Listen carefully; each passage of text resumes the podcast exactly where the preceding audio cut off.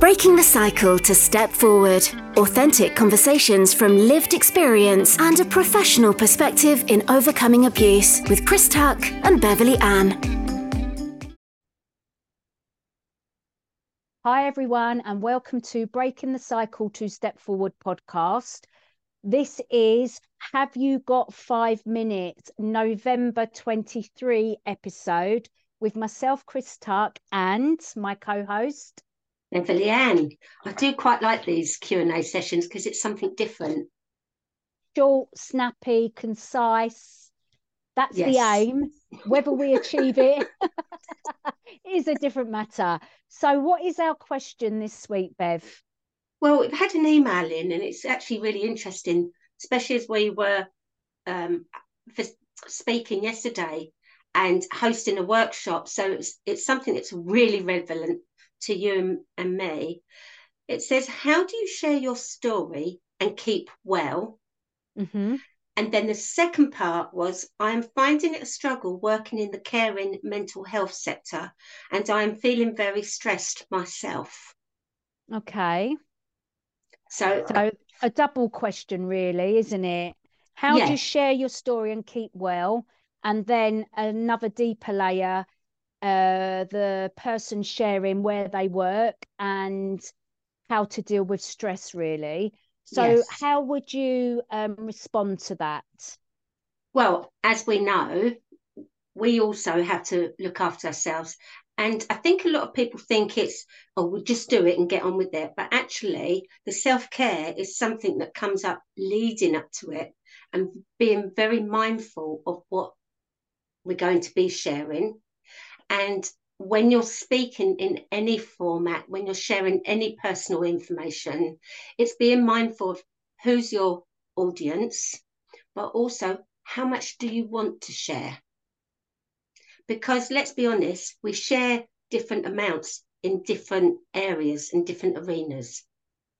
Yeah, we do, don't we? We try not to go back to details of the abuse we suffered because we don't need to go back to the detail because we are potentially going to re-trigger and re-traumatize ourselves especially if we've not quite dealt with that particular incident experience that we're sharing or we might be in a phase in our life where feelings of past experiences are rearing their heads because of what we're currently going through.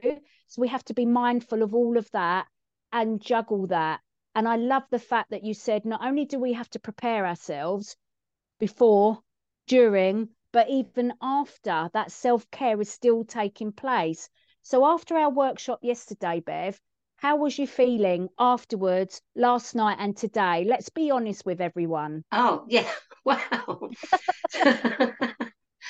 I mean, I, I literally came off because we were keynote speakers in the 1st mm-hmm. hour, but there were three other speakers as well. So it was a full time conference on CSA, child sexual abuse.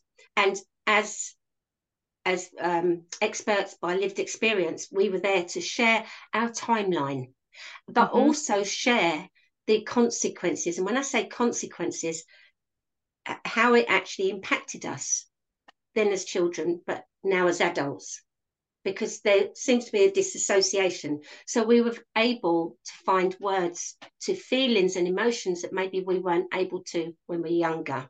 So we're very aware there. But I find, obviously, we're looking after other people and making sure that they're all safeguarded themselves. But encouraging people to also, it's okay to have these uncomfortable conversations. And they're not always comfortable. Let's be frank. You know, we do it all the time. It doesn't mean to say it rolls off of us. It doesn't mean to say it's something that we're always comfortable about talking. And so when you're doing that alongside the technical mm-hmm. and making sure the presentation slides, etc., are up, you're you're working to a time schedule. you're trying to get across key messages, aren't you?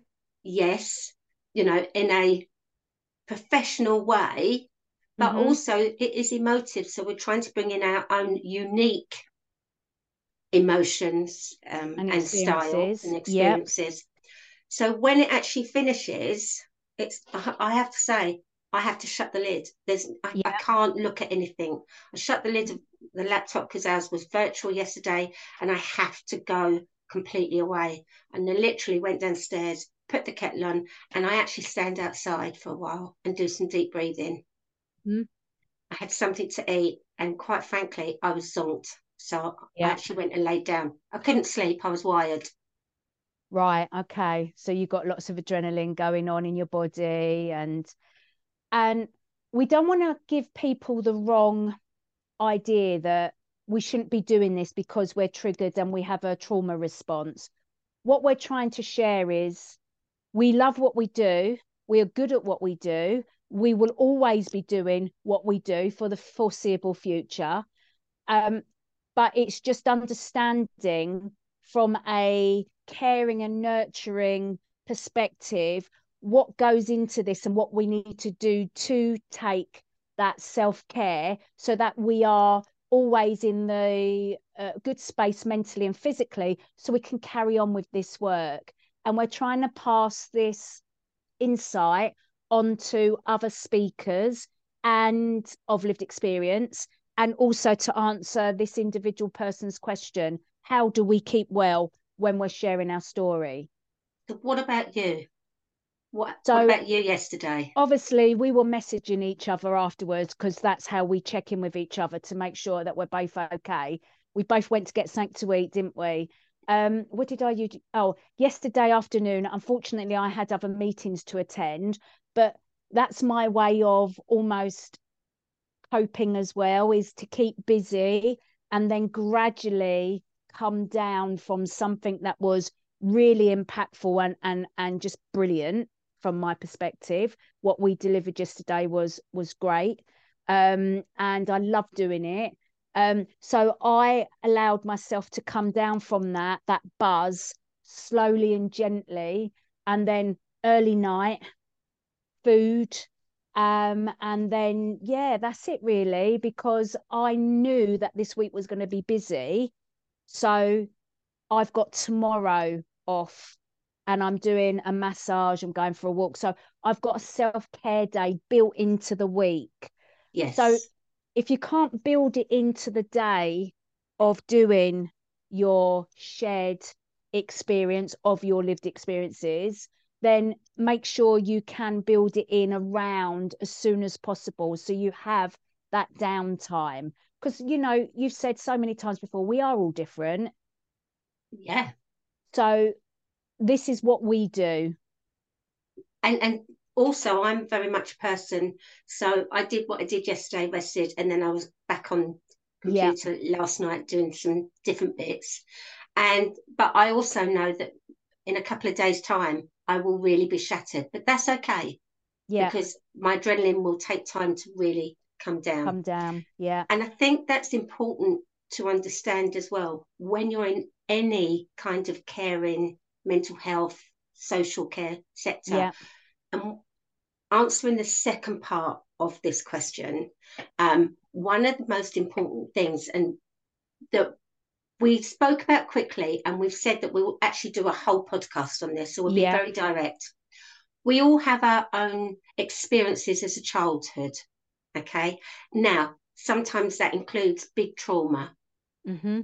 And most people wanting to go into that sector are doing it because they want to make something better for better. other people because yeah. they have empathy themselves, whatever yeah. reason. So there is that underlying experience in in different ways.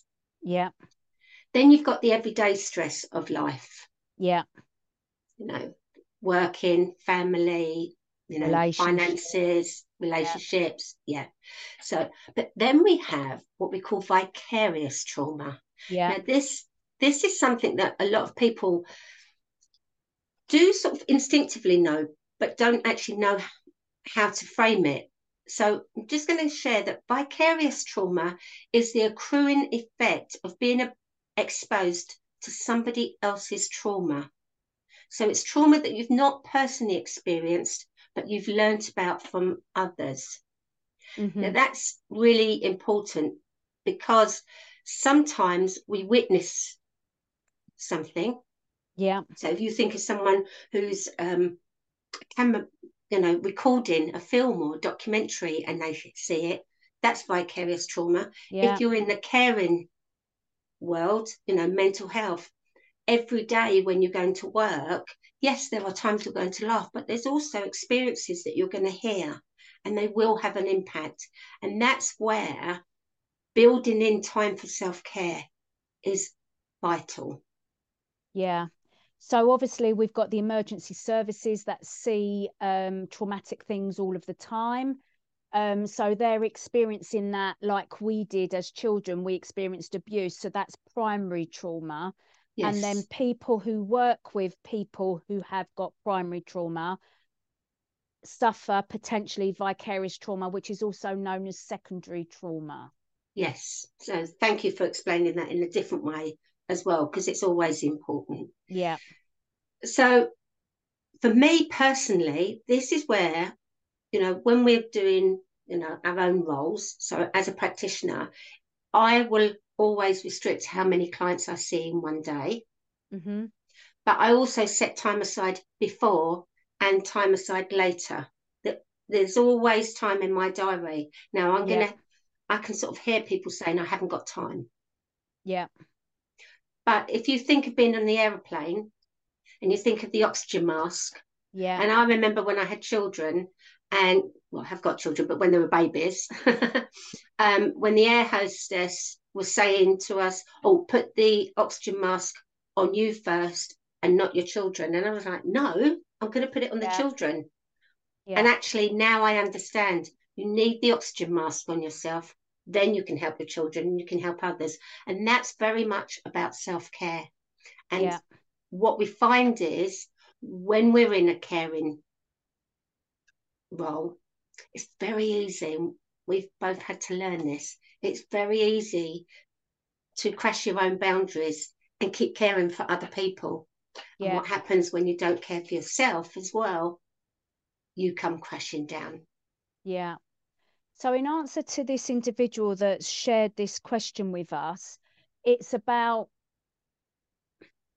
a culture of self care within your own environment and then within the organize, organization environment that you work within, whether that be you are employed or whether you're in self employed. So you need to understand that you need to build all of this around you in order. So, in order not to burn out, in, order, in order not to crash, and in order for you to carry on with this kind of work, this kind of role. Absolutely. Um, and when you think about it, some environments are not very good in pro- promoting that when we're talking no. about employers. You know, yeah. and you know, I can, and this isn't a finger pointing, but I remember making a statement to the police, and the two officers happened to both be women because that's what I asked for. I'm more yeah. comfortable in that arena, and in establishing a relationship and getting to know each other to, to make make sure I was calm.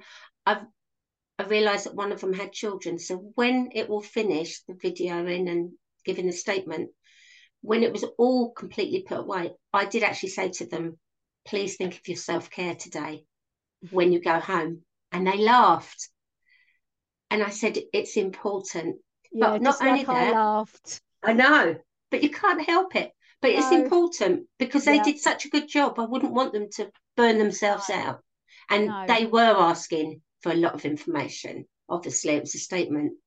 Yeah. And again, just reiterating what you've just said, all of my work, and uh, I'm sure yours as well, but the work that I've done with police, social care, emergency services, my husband being a policeman, all of these, you can see that their workload is huge.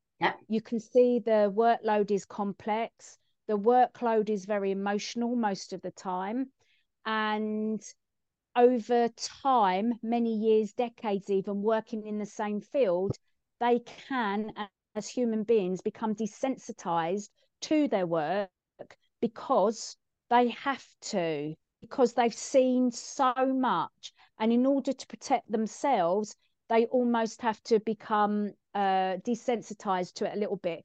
But that obviously shows that they need time out. They need the time to deal with what is going on for them. They need time to share uh, what they've seen, what they've heard, discuss it. And that's not often built into the culture of the organization.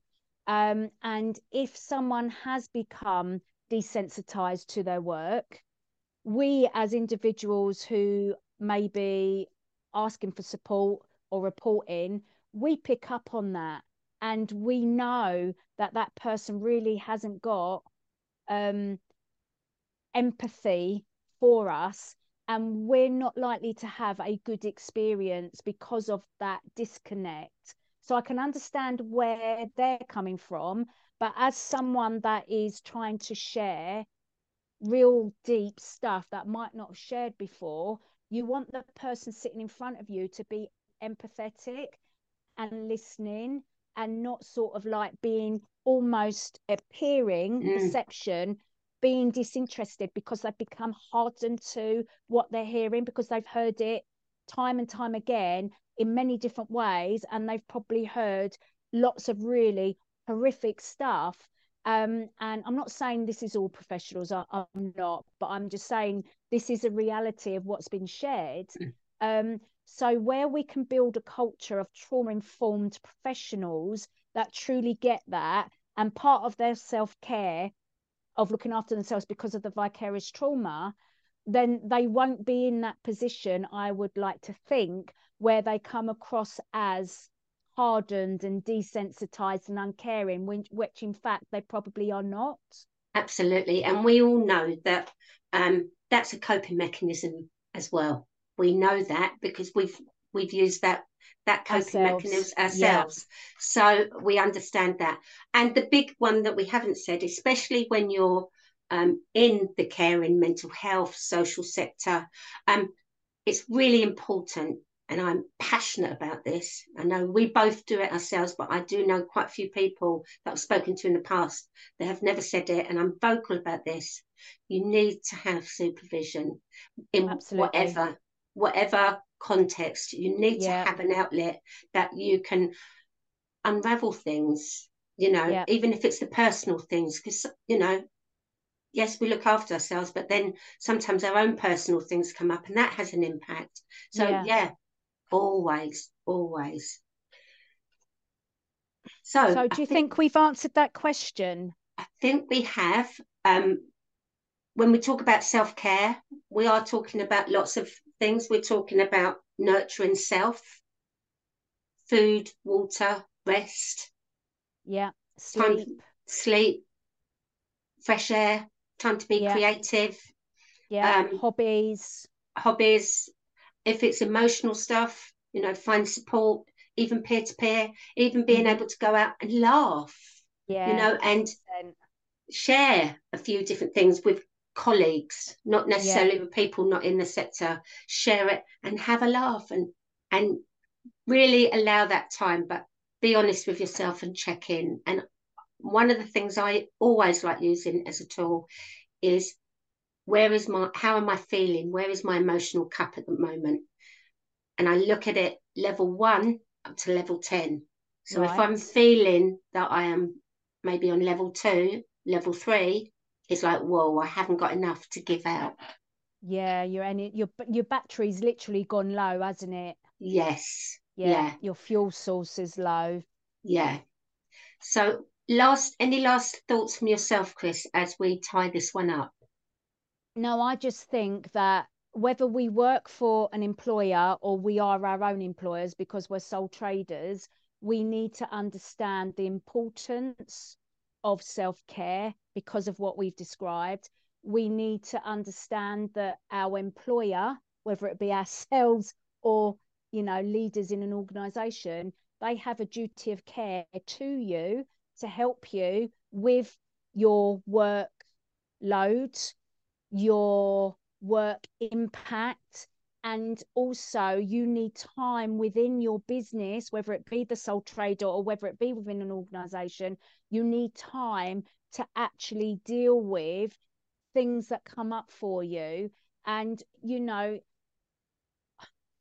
the workload should not be that intense where you you are not able to literally finish off one case, for example, have a bit of downtime, whether it be five minutes and just grabbing a cup of tea before you go on to the next one.